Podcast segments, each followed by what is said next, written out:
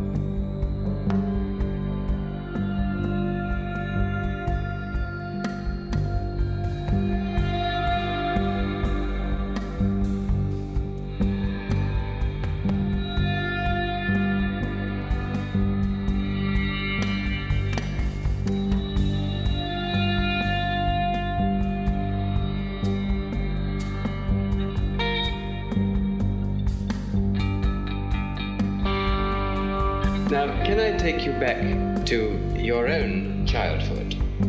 Do you remember the occasion when you first felt consciousness of your own individual self? That was in my 11th year.